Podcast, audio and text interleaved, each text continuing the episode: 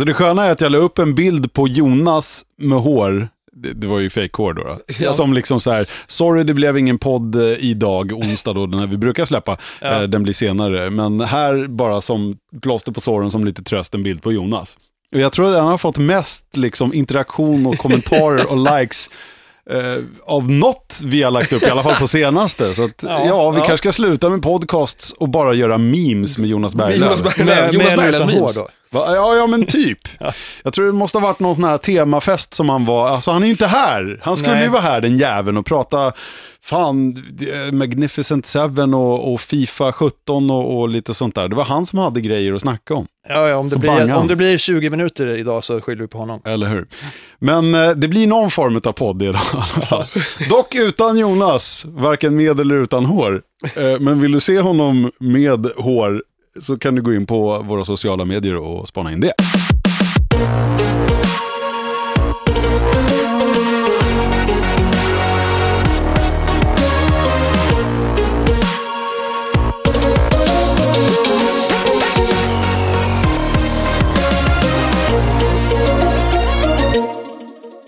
Det här är Nördit, en podcast om spel, comics, film och tv-serier, och idag spelar vi in episod 156. Fredagen den 30 september, några dagar försenat på grund av att vi inte kunde i onsdags då, som sagt. Precis. Men nu lyckades vi hastla till ett litet gäng här, en liten power trio. Jag vet inte om vi någonsin har gjort tillsammans, alltså bara vi någon kanske gång. Någon gång kan ha varit på typ Radio Gamer-tid. Ja, men Mats, då har nog inte gjort med. Nej, Mats Nylund är här i alla fall. Ja. Tjena. Tja. Vem är det som kör egentligen? Det är ingen som kör, inte jag i alla fall. Nej. Jag ska bli trafikledare. Ja. Hur fan ska jag komma hem?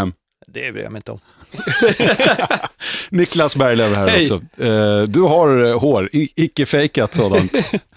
Än så länge i alla fall. Ja, och Peter Kieliniti. Det är vi som ska försöka göra den här podden idag, den här veckan. Ja. Jag kanske kan få inkom en liten ursäkt till den lyssnare som jag sprang på vägen hit. Alltså? För jag kan ha varit lite kort. Det var någon som kände igen mig på vägen hit. Ja. Och så vi skakade hand och sen så jag bara, men jag måste kuta, jag ska spela in. Ja, men det måste ju ha varit jättehäftigt för honom att liksom fånga dig i farten på väg möjligt, till. Men jag hann inte ens fråga vad han hette och sådär, så att jag hade ju bråttom hit. Du som träffade på Mats nyss idag, fredag den 30 september. Förlåt om jag var kort, och här är avsnittet du har väntat så länge på. Han hade väntat sedan i onsdags. Stackarn. Ja, men det är det fler som verkar ha gjort. Men nu kommer det i alla fall, när du väl hör det här. Och vi ska prata någonting i alla fall idag. Det ska vi. Vi har lite lyssnarfeedback att gå igenom. Det ska vi börja med. Sen så blir det lite filmsnack på sätt och vis. Vi har en ny feature som vi tänkte bara pusha lite för. Och sen så har Mats sett en sjukt gammal film tillsammans med Tove. En av anledningarna till att det inte blev podcastinspelning i onsdags var för att du och Tove var på bio. Ja. Svartvitt, minsann. 4-4-3 också. Inte bajsnödigt alls. Det var ingen HD där. Nej, 30, det måste vara 35 mm kopia i 4-3. Ja, jag tror att det var det, men jag vet inte exakt vad det var. Det var i alla fall inte, hela duken användes ju inte i alla fall. Nej, men precis. Gamla klassiska, gammeldagsformatet. Ja. Stumfilm till och med, va? Ja. Eller? Ja. Alltså faktiskt inte. Mm. Jag höll ju fast vid min 4.3-skärm i evigheter. Jag tyckte såhär, widescreen, det är för töntar liksom. Tills jag köpte en och insåg att det är bättre. Dum trivia, men så här, varför widescreen-formaten ens kom från början? Det var ju på grund av att tvn kom. Mm. Och för att bion var rädd för att liksom, nu kommer folk inte gå på bio för de kan titta hemma. Så då började de med de här widescreen-formaten för att de fick mer bild. Ja. Och sen följde tvn efter. Ja, precis. Sen har de gjort det. Det tog ju lång tid dock. Jag menar, 16:9-tv det kom ju ungefär i samma veva som DVDn kom. Så bios liksom USP var så här, du missar det som händer i periferin! Precis. Som du ändå inte lägger märke till! Ja, men gjorde man när filmen kom på video, då hade de ju folk som satt och liksom flytta bilder så att relevanta grejer skulle vara. Tills de började med letterboxes. Ja. Det började man ju med. Men det såg ju för jävligt ut på en gammal tid. Precis.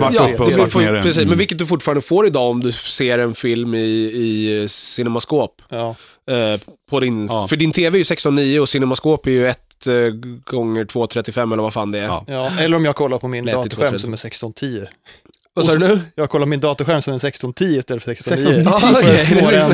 Eller så har du någon sån här bildpryl som gör att liksom bilden blir liksom fit to screen lite grann. Så att liksom alla blir antingen jättebreda eller jättestubbiga eller konstiga i formatet. Liksom, så att han håller på att fucka med. Ja, det, jag blir jätteförvirrad av sånt där faktiskt. Du får någon sån Niklas filmskola där du går igenom och berättar. Ja, men det vart ju världens rabalder om det här nyligen när det var The Wire, tror jag, gjordes på en HD... liksom släpptes på Blu-ray. Mm. Och då gjorde man ju om den till 16:9, men eftersom att man filmade 4:3 så vart det ju letterboxes som man la på för att liksom kapade av bilden. Ja. Men det de inte gjorde var att justera bildhöjden så att de här letterboxarna kapade ju ibland liksom typ i ögon och skit. Så folk vart ju typ rasande. Ja, det förstår jag. Bra, man köper Blu-ray för 600 spänn. Ja, men precis, du köper hela säsongen. Ja, men exakt. Och du får liksom så här bara kecka jävla. Du får jättebra bildkvalitet, men det ser helt bananas ut på annat vis liksom. Märkligt. De gjorde likadant med X-Files, vet jag, men där gjorde de korrigerade de ju bilderna där det behövdes. Det är konstigt det där. Spel blir det ganska mycket sen utav. Det blir väl mest det idag, kan jag tänka mig. För att Mats ska prata om ett spel, en walking simulator, vad jag förstått det som. Man väl lugnt säga. Och jag ska prata om ett fjärdepersons pusseläventyr. Just det, men det har jag spelat också. Så hur många personer blir det? Nej, men alltså men tänk inte personer utan tänk synvinkel så att säga. Alltså det är spelutvecklarna själva som kallar det för fourth person. Vi kommer in på varför om en stund. Men vi ska börja i lyssnarmailslådan, och i vanlig ordning, om du vill oss någonting så når du oss på nördit.nu. Du kan mejla till lyssnarmail@nördit.nu om du vill fråga något, tycka något, säga något eller bara ösa beröm över oss. Och är det något negativt så är det jonas@nördit.nu som gäller. Och vi ska börja med ett inlägg på vår Facebook-sida faktiskt. Vi har en sån också. Vi finns på Facebook. Bli kompis med oss. Gissa vad vi heter där. Mm. Nordigt. För att där funkar inte Å, Ä, Ö. Men det är bara att söka på Nördit så hittar du säkert oss. Det är väl visst på Facebook. Funkar väl med Ö. Ja, nej, men det blir facebook.com/nordikt. Ja, du tänkte så. Ja. Twitter däremot. Twitter är också @nordikt. Men här har vi i alla fall fått ett inlägg ifrån Joel Hedman som skriver så här. Han skrev i söndags faktiskt. Jag har en undran till podden. Det finns vissa saker som räknas som klassiker och en del av allmänbildningen. Exempelvis ska man ha läst vissa böcker eller känna till plotten i Romeo och Julia. Båda dör. Spoiler! Nu undrar jag vad ni anser är viktigt inom det vi älskar. Vilka filmer, tv-serier, comics och så vidare måste man se eller läsa för den nördiga, inom dubbelsnuttar, allmänbildningen? Inte saker som kan vara bra att ha sett, utan måsten. Att se Star Wars episod 4-6 bör väl nästan räknas dit. Men hur bra är det? Hur bra det än är så kanske inte Doctor Who är fullt lika viktigt. Sorry Tove, vad tänker ni om detta? Finns det några såna här liksom, typ, du får inte komma in i nördhörnan förrän du har liksom konsumerat detta? Det är väldigt mycket beroende på vad man gillar, typ, men om man snackar liksom saker som jag tycker är oumbärliga, någon form av Star Trek. Och Star Wars-filmerna. Ja, men så här, du bör ju ha sett Star Wars som han skrev, 4, 5, 6.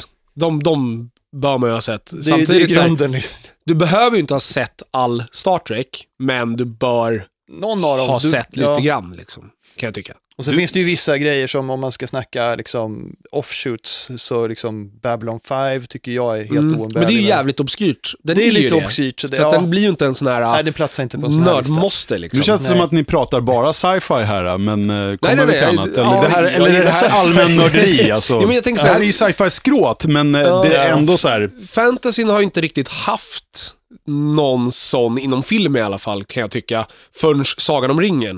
Nej. Men där tycker jag inte att, så här, absolut, jag tycker de 3 första Sagan om ringen-filmerna, eller de 3 Sagan om ringen-filmer, före nästan all sci-fi. Om man räknar men den räknar böckerna, precis. Men om vi pratar film, så det är ju på något sätt ändå första liksom fantasyfilmen man måste ha sett. Ja. För att även så här, om vi har Willow och vi har så här, Conan är ju en fantasyrulle, men det, jag vet inte om man ska sätta den som ett Lady Hawk, de här som var jättebra när de kom, och The Fighting Eagle och Beastmaster med, alltså, alla de där. De är ju sjukt obskyra rullar, många av dem. Liksom. Labyrinth, ja, men precis. Det är många sätt, de är bra, men det känns inte som man måste ha sett dem, för de är så gamla, de håller inte riktigt. Nej, precis. Jag tycker däremot man ska ha läst Sagan om ringen. Ja, ja. Det kan jag tycka. Annars får du inte nördkörkort liksom. Nej, typ inte. Man bör inte börja se Marillion för den är så jävla tråkig. Jo, den är asbra. Mats har fel. Ja, men den är för jobbig. Den är bara hoptrocklad av grejer som man hade låg under skrivbordet liksom. Ja, men det är ju inte en skönlitterär bok så. Det är ju mer bara berättar... Alltså det... Den har sina stunder, det har den. Men det är ingen bok liksom. Nej, jag vet, men helheten blir ju ascool. För att det blir så här... Det är väldigt snabbt sammanfattade berättelser liksom. Ja. Det är mer så här, det här hände, inte som en bok är skriven. Utan det är mer så här, sen hände det här och det här och de här. Men om man ska snacka så här grundgrej, jag menar om man snackar spel till exempel. Ja, precis. Finns det några spel man borde ha, liksom, måste ha tragglat sig? Det här blir ju svårt också, men det finns ju några. Det finns ju några. Jag tycker man borde i alla fall ha spelat... Alltså jag är ju rätt inne på antingen konstiga simulatorer eller storybaserade spel där man gör någon skillnad i världen liksom. Ja. Man får någon slags känsla och där tycker jag liksom Deus Ex är ett måste. Och jag har inte spelat. Mass Effect säger jag också. Tar du bort mitt nördepitet bara för att jag inte har kört Deus Ex? Du får en plump i protokollet. Ja, precis. Men vägs det upp av att jag faktiskt har kört Mass Effect till förbannelse? Ja, jag tror det. Du har väl maxat Mass Effect. Ja. 100% av det. Och...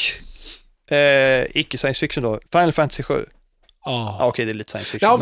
Ja, men jag skulle inte säga att det är ett så här måste-spel ändå. Jag tycker däremot man bör ha spelat någon utav Final Fantasy-spelen före Final Fantasy 10. Men men Final Fantasy 7 är ju det bästa. Det är ju det bästa. Men sen så 9:an, 6:an är skitbra. Jag känner bara hur jag tappar nörd liksom i heten här. Ja. Men kommer några bidrag du då, Peter? Det är ju samtidigt också om du är gamer. Jag menar, du kan ju vara nörd och inte vara en gamer, vilket då behöver du inte ha spelat något. Nej, ja, men du kan ju vara liksom typ nörd och typ hata sci-fi.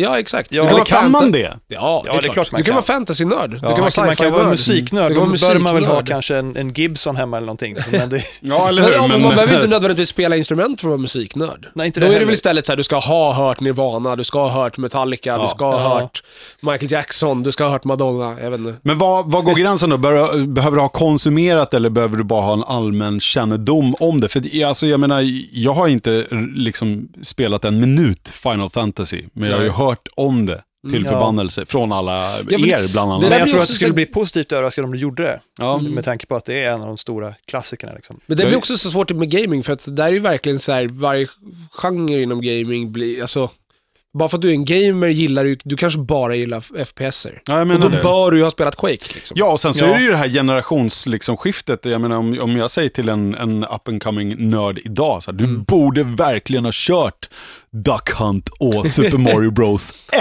Annars får du inte vara med. Fast, då är det så här, jaha, okej. Okay. Ja, men Super Mario Bros 1 bör man ha spelat. Ja. Det samma går sak ju Super Mario World till Super Nintendo. Är det så? Ja, men det är ju... Super Nintendo som väl fyller år idag? Eller? Ja, igår. Nej, det var Nintendo 64 fyllde år. N64 fyllde år. Ja, var typ 20. Grattis. Ja. Fan vad gammal. Är det bara 20? Ja. Låter inte så mycket. Nej, så här, Zelda borde du ha spelat. Ja, någonting. Alltså något av Zelda-spelen. Helst det till Super Nintendo, för det är det bästa enligt mig. Okej. Det är mycket, jag tänker så här, så fort man kommer till egentligen gaming och de här måstena, det är ju typ, för mig i alla fall, som jag tycker att man ska ha spelat, det är ju Super Nintendo och Nintendo-spelen. Liksom. Finns det några andra titlar efter det som har varit? Om inte så annat så får vi se hur långt spelen har kommit. Ja, men också, för de är ju bra. Men... Ja, de är ju sjukt bra. Om vi tar Mario som ett exempel, alltså det är ju typ, alltså, och, Mega Man. Ja. Finns en asbra YouTube-video där en kille bara går igenom hur jävla bra game design Mega Man är. För att den så här, spelet förklarar ingenting hur någonting fungerar för dig, men den lär dig det liksom i spelet på ett naturligt sätt genom mapsen. Så här, men de här mekanikerna fungerar så här. Den så här isar dig in i nya mekaniker under hela spelets gång.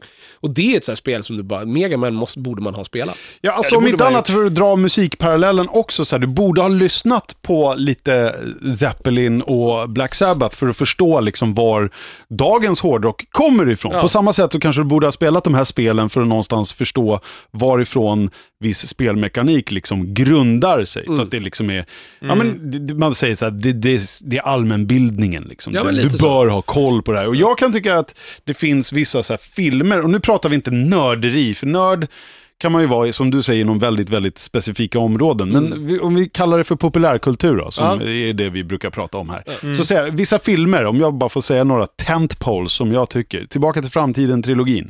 Den borde man ha sett, tycker jag. Åtminstone den första. Absolut. Star Wars originaltrilogin, episod 4, 5, 6, det tycker jag. Den borde man... Du bör ha sett den för din skull, liksom. Indiana Jones, åtminstone... Ja, men åtminstone första filmen. Första filmen, och sen är ju Sista korståget jävligt bra. Man kan nästan skippa Fördömdas lite... Tempel är ju lite märklig, men den funkar också. Och Crystal Skull, den skiter vi, den glömmer vi. Sen kanske första filmer får inte vara med på listan. Nej. Jurassic Park kan jag tycka också. Ja, det kan jag tycka, absolut. Finns det några tv-serier så här, som man borde ha liksom... Får man inte liksom, alltså... Ja, det är klart det finns. Både X-Files och Star Trek då. X-Files är en bra början. X-Files bör man ju, alltså, det blir svårt med en tv-serie, så du bör inte ha sett hela X-Files. Alltså jag menar, fast det är värt det. Jo, det är värt det, men det är 9 säsonger. Det blir så här, där jag kan istället tycka att så här, du bör ändå ha lite koll på det. Du behöver inte liksom vara helt nernörd. Om vi snackar liksom om få en grund, för det, med X-Files, det är ju där någonstans i den eran som den moderna välskrivna tv-serien faktiskt började. Ja. Sen tycker jag att ta tv-serier på allvar. Jag tycker Lost är... Säga vad man vill om Lost. Jag tycker Lost är en av de bästa tv-serierna som jag gjort. Jag vet att jättefå, men vad Lost gjorde för tv. Alltså om man tittar på tv innan Lost, det är sanslöst få serier som liksom har...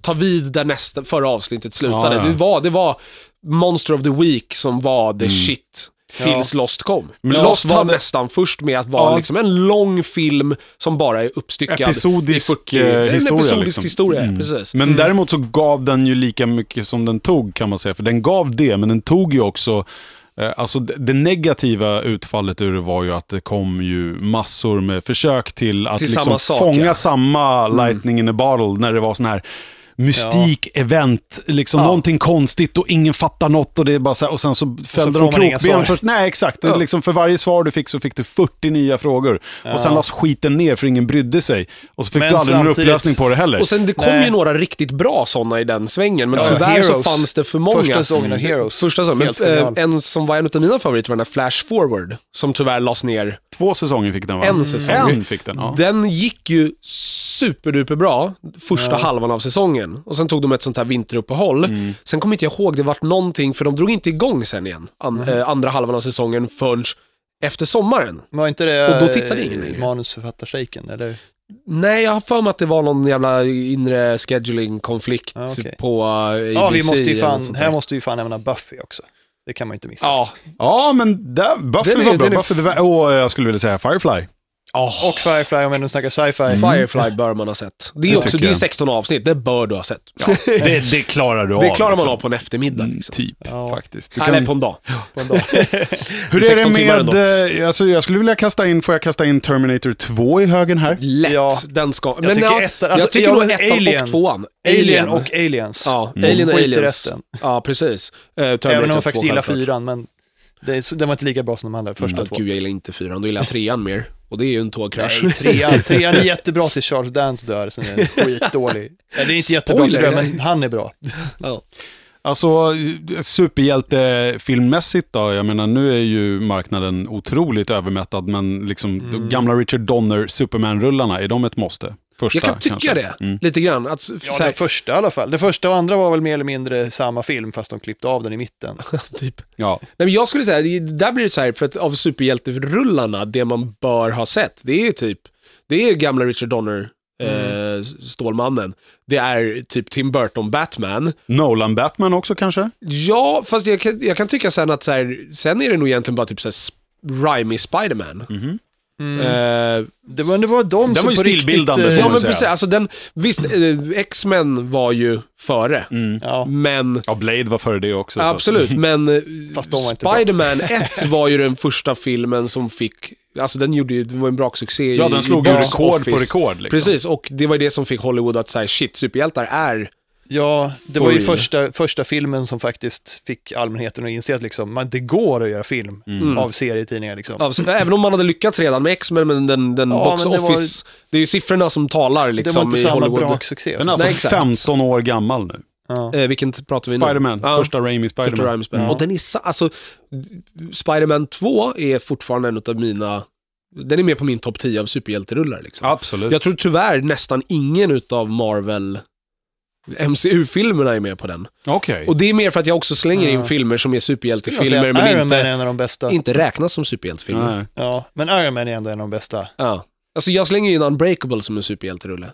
Ja, okej. Som är M. Night Shyamalan med Bruce Willis och Michael. Den är ju sanslöst bra, men inget måste så. Alltså jag tror att Nick Fury, jag menar, Sam, vi kan Sam prata Jackson om det här hela natten, för att det är liksom, det finns alltså hålla på. Det finns så mycket grejer man kan lära ner sig i, och var och en av de grejerna är så breda så att det finns hur mycket som helst. Men några andra filmer då, eller böcker som man borde ha liksom, som hör till allmänbildningen inom populärkultur? Det beror ju lite på igen vad man gillar liksom. Men jag har ju mest läst sci-fi. Så. Och där skulle jag vilja säga att liksom vad som helst av Robert Heinlein eller Isaac Asimov eller Arthur C. Clarke, om vi snackar klassiker. Aha.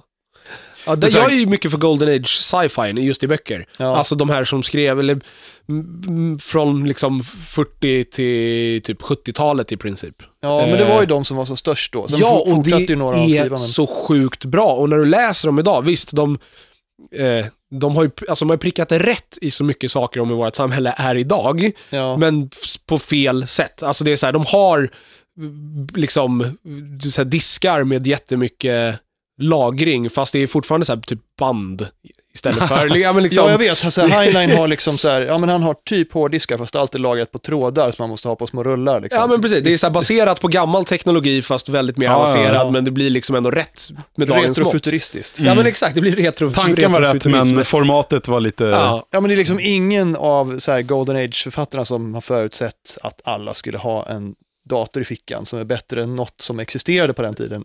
Nej, men om vi tar det här gamla klassiken också när matteläraren sa, du kommer inte gå omkring med miniräknare hela tiden. Du måste kunna det här.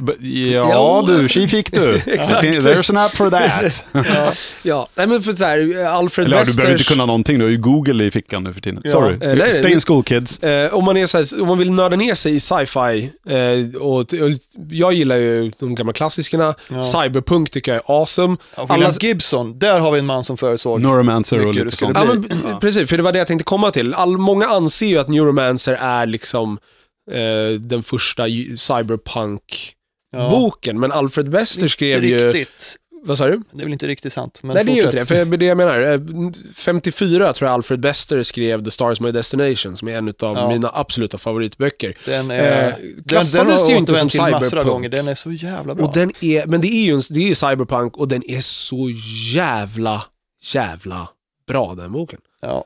Och 250 sidor, du kan läsa den på 2 dagar. Ja, det är faktiskt och sen behöver du en av de bästa science fiction-böcker jag har läst. Ja, jag älskar den hela boken.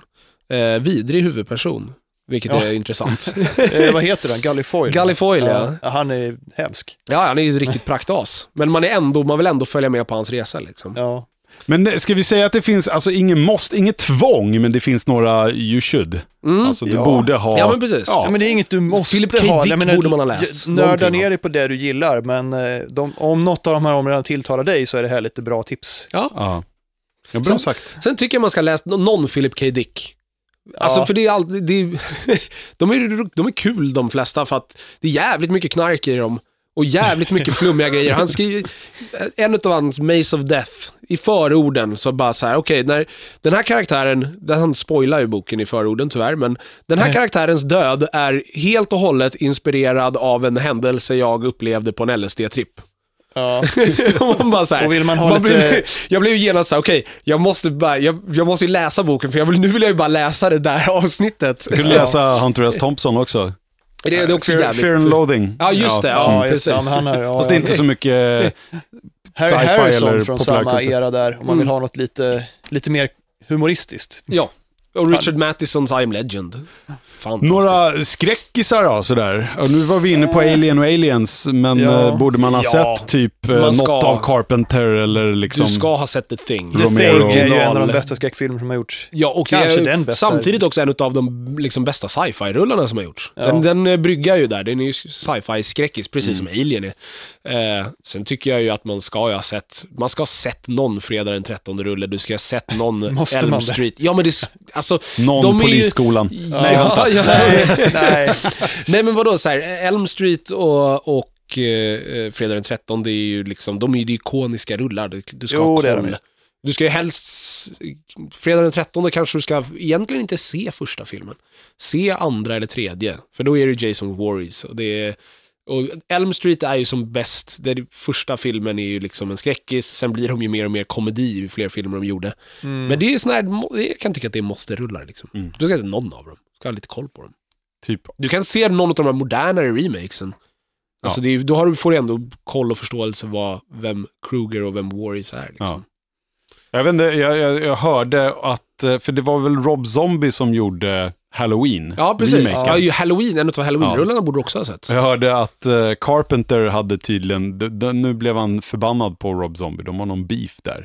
För Rob Zombie hade sagt att John Carpenter hade varit jättesvår och liksom och sådär. Men så var det inte, utan Carpenter sa att jag gav honom välsignelse och sa lycka till och hej och sen så hade Rob Zombie sagt något sånt där, alltså då hade han blivit förbannad. Jag förstår att Carpenter inte gillar hans Halloween-rulle dock. Han hade sen i efterhand hade han sett filmen haft det här i bagaget att Rob Zombie hade varit lite liksom douchebag emot honom och sen så hade han ju då issues med filmen som då blev förstärkt av att han inte gillade hans liksom inställning.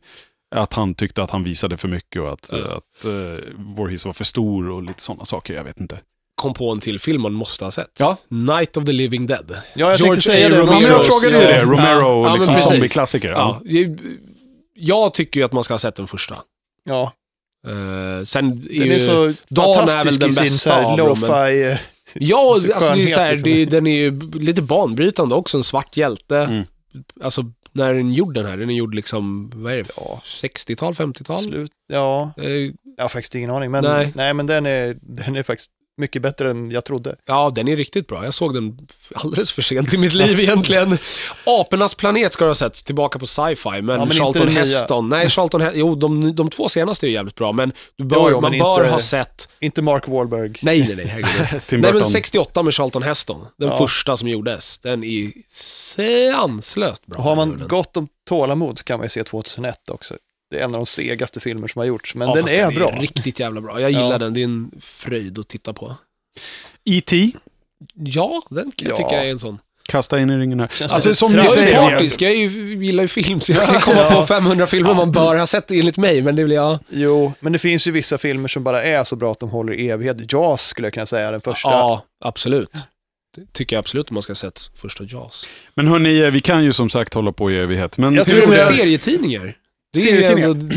Finns det några sån där? Jag kan tänka mig så här, Watchmen är ju en så här kultgrej. Ja, alltså, V för Vendetta är det. Jag skulle kunna säga Dark Knight Returns är väl de stora. Ja, och kanske men det skulle jag säga. Det är väl de två. Det är väl de två stora liksom. Det finns ingen Spider-Man-samling så här. Han har inte gjort om på det sättet. Nej, men det är ju liksom, alltså, där är det ju problemet att det finns några sådana här standalone-verk som Watchmen till exempel är och Dark Knight Returns, även fast Frank Miller trilskades med att göra några uppföljare. Då tycker han har inte gjort en utan två stycken uppföljare. Long Halloween är väl den bättre Batman av dem, alltså, ändå tycker jag. Ja, men de två i alla fall som vi säger, Watchmen och Dark Knight, är ju liksom de här stora, feta liksom, klassikerna som vi pratar om. De är som två, vad ska man säga, de är som två pelare som markerar porten in i moderna serier. Liksom. Ja, men jag kan tycka att det ändå är liksom så här, för all del, men de åldras också, skulle jag vilja påstå. De var banbrytande då när de kom. Ja. Och samma sak som när vi var inne på, det blir lite som ett spel, det liksom, saker åldras ju också. Och Spider-Man, nej, det finns kanske inga liknande, för där har det mera varit en resa från liksom liksom, alltså från nummer 1 av Amazing fram till vad det är idag, så finns det liksom highs and lows där. Så jag skulle säkert kunna ge några exempel på liksom The Craven Saga borde man ha läst, tycker jag, vad det gäller Spider-Man, och så finns det massa andra ytterligare exempel på liksom små berättelser inom den här stora som man kanske borde ha kollat in. Men de har aldrig gjort någon riktig sån här stor Spider-Man-grej. Det har liksom inte behövts, för han har hållit en hög nivå hela tiden. Ja, men typ lite grann på det. På Batman gick ju ner sig och blev jävligt tramsig ett tag där. Och många av de karaktärerna har ju funnits bra mycket längre än vad Spider-Man. Batman och Superman framförallt har ju funnits sedan 50- och 40-talen respektive liksom, och har genomgått en helt annan transformation från det här som kallas för The Golden Age. När liksom, och när Batman och Robin ett tag var lite så här hej, kom och hjälp mig, alltså lite putslustigt. Och sen så blev det Dark and Gritty på 80-talet med hjälp av Frank Millers Dark Knight och liksom, och även innan dess någonstans på 70-talet så fanns det väl en era med Neil Adams Batman som var lite, alltså som frångick där Batman and Friends lite grann så här, som, alltså, ja, men de har ju varit väldigt mycket så här att det pajiga liksom. Pajigt och så här, och så kom de på att men vi kan sälja lösnummer om så här, jag menar Superman har ju så här Jimmy Olsen Supermans friend, Lois Lane Supermans girlfriend. De här kom ju aldrig till Sverige. Men i USA var ju de tidningarna skitstora, så spin-offs på Superman framförallt. Men han har ju gått, där har det varit toppar och dalar. Ja, han fick hockeyfrilla av svart emo-kostym ett tag. Och så. Sen finns det titlar som jag verkligen tycker att man borde kolla in, men det är ju det är som vi brukar snacka liksom, saker. Why the Last Man är ett fantastiskt verk i modern tid av Brian K. Vaughan och Saga som pågår och så vidare, och det finns ju massor med andra exempel också. Walking Dead, inte minst.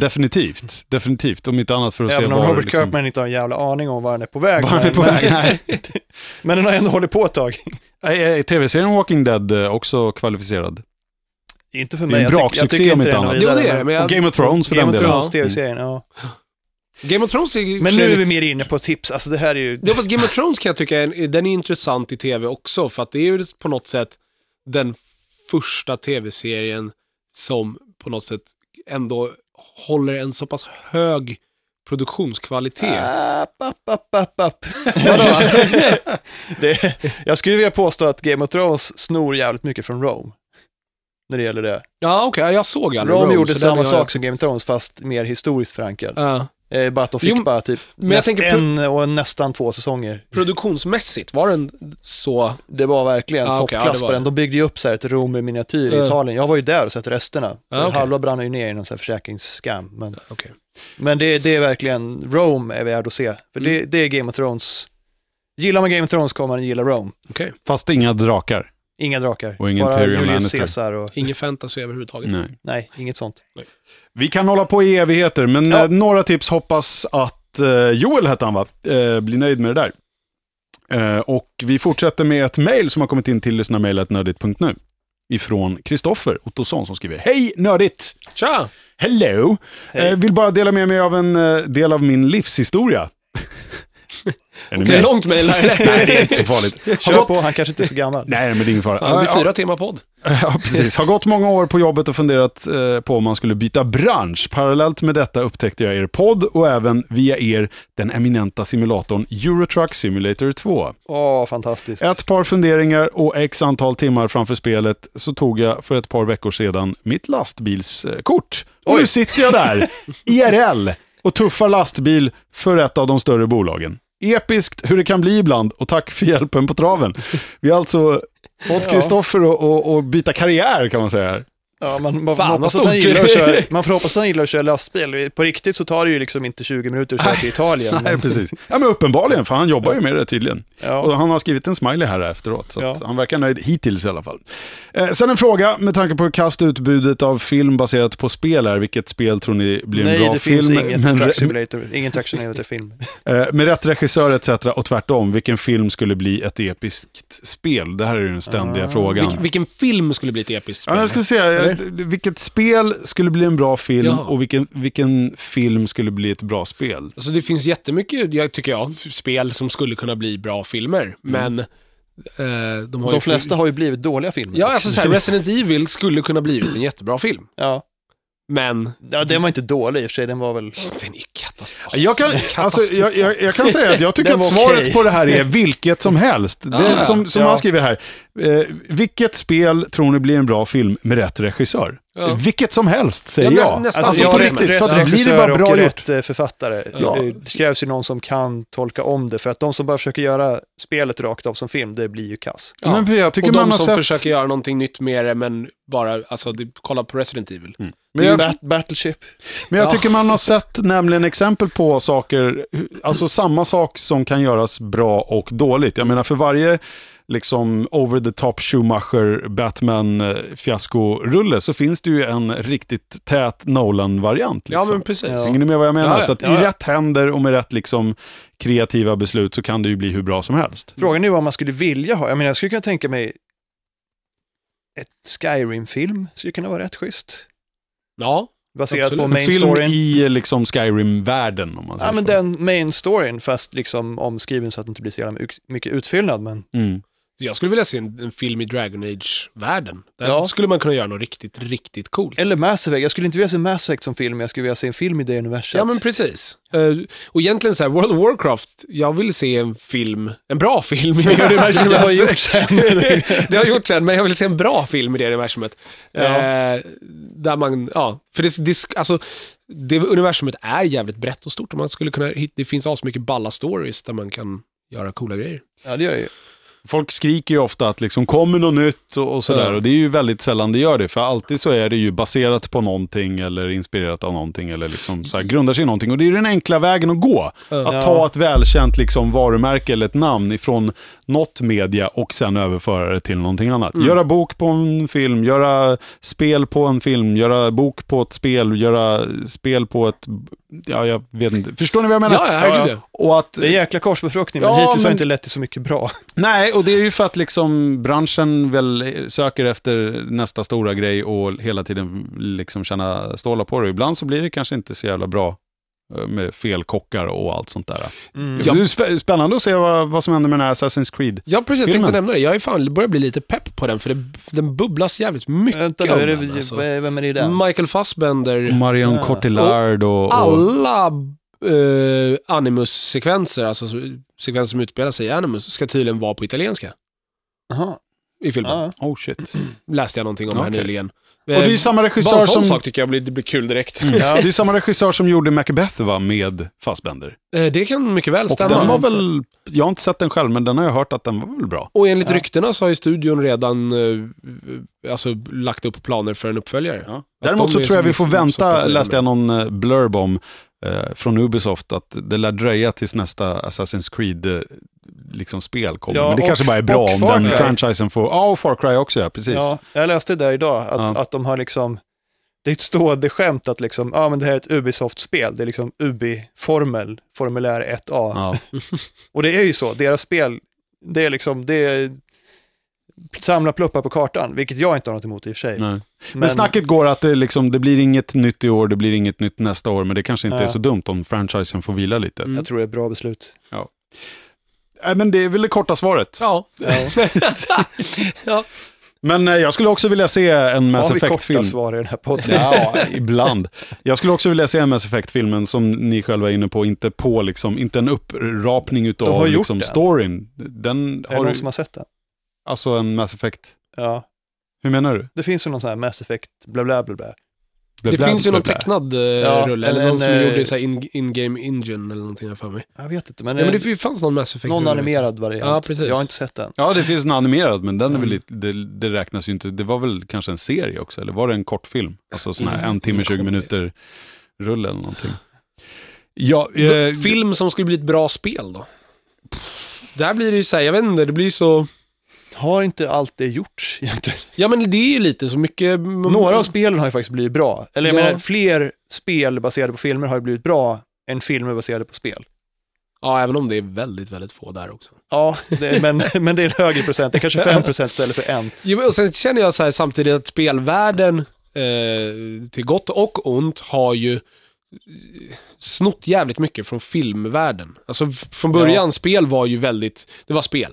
Det var spelmekanik, det var man kollar Mario, det handlade inte om, det var inte story, det var mer så här interaktiviteten som var rolig och liksom mekanik som Ja, kul. Det var ju, story fanns ju inte liksom. Nej, men exakt. Sen story. Så har man ju börjat mer och mer, och man har adapterat hela filmberättarstilen i väldigt mycket spel, vilket gör ju att film eller spel blir väldigt linjära istället och väldigt så här, ja, du får en film fast den är interaktiv. Mm, ja. Sen har vi ju spel som har börjat börjar mer och mer bryta loss från det där, som man tar Mass Effect och de där det faktiskt, visst det är en story men du är med och påverkar, vilket är logiskt eftersom att det är ett spel, du ska ju kunna vara med och påverka. Där blir det det jag tycker spel måste försöka utveckla mer. Liksom. I och med att det kräver så mycket att utveckla ett modernt spel som ser ut som moderna spel gör liksom, så är det ju svårt att göra det, för jag menar, du kan ju inte göra ett hur stort träd av handlingar som helst. Liksom. Nej, du måste göra som David Cage snackar om, gummibandet. Mm. Att du tänjer ut handlingen en liten bit så den kan gå åt lite olika håll, men den måste förr eller senare tillbaka igen. Ja.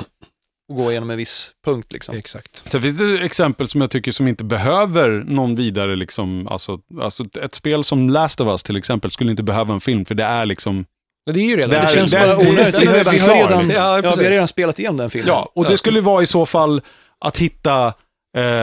eller i och för sig, det är inte riktigt sant heller. Det går kanske att hitta, liksom, fast jag vet inte om det skulle vara intressant, men sidostories, andra karaktärer, andra personer i samma värld. Ja. Då. Men å andra sidan så finns det ju hur många som helst. Men jag tänker, är det världen där som är intressant, eller är det just karaktären och storyn? Ja, liksom? Det är ju det. Där är det ju faktiskt, i det fallet så är det ju karaktären och storyn, och sen så är det ju liksom, det clickers, det är ju zombies i princip. Ja, liksom. Men precis. Men det är ju vilken zombierulle som helst. Då. Men jag menar, det är ju goda exempel på liksom, jag tänker på Walking Dead, Telltale Walking Dead-episoderna är ju fantastiska spel i den världen. Liksom. Spel baserat på en tv-serie, baserat på en serie. Mm.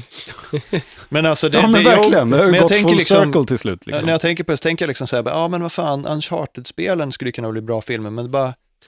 Ja, fast Indiana Jones har redan gjorts liksom. Ja, och Uncharted är ju också väldigt, väldigt cinematiska spel samtidigt. Det går ju att göra på allt nu. Angry Birds kom den... En animerad film på, som ni vet. Och Ratchet & Clank här nu senast. Jag vet inte hur den är. Ja, den fick inte så bra recension. Det känns ändå som det är liksom, man drar lite onödiga likhetstecken mellan de två medieformerna. Spel och film är inte så jävla lika som man vill tro. Nej, precis. Det är mycket svårare. Det har blivit väldigt likt, men jag tror att det, förhoppningsvis är det på väg ifrån det igen. Ja, det verkar ju så. Men det är ju samma sak som, det går ju inte att adaptera en bok rakt av heller. Nej. Eller en serietidning alltid för den delen. I vissa fall kan det gå. Jag menar, jag tycker att Zack Snyder gjorde någonting alltså fantastiskt med Watchmen. Men när han försökte göra samma sak nu med liksom Batman v Superman. Där han dessutom försökte ta från typ 4 olika ställen. Han tog ifrån Dark Knight, han tog ifrån Death of Superman, och han tog ifrån lite olika sådär, och försökte liksom översätta det bara från ruta till ruta liksom, från serieruta till filmruta. 5 timmars film, då kanske hade gått. Ja, men då blev det inte bra liksom. Där tycker jag att en liksom process som den som Peter Jackson och Fran Walsh hette hon, va? Som ju, och Philippa Boyens gjorde med Sagan om ringen böckerna. Där de liksom till exempel kuttar bort hela Tom Bombadil-grejen. Ja, liksom. Där de måste ta de här tuffa besluten.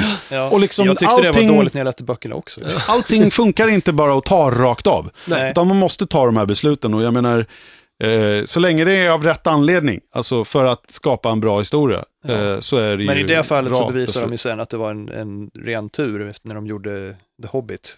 Men problemet med det där, alltså Sagan om ringen, där tog de 3 böcker och liksom outlinade vad är den här historien? Vad är storyn? Vad är de viktiga delarna? Och så har de liksom buntat ner det till en film. Ja. Fantastiskt sätt.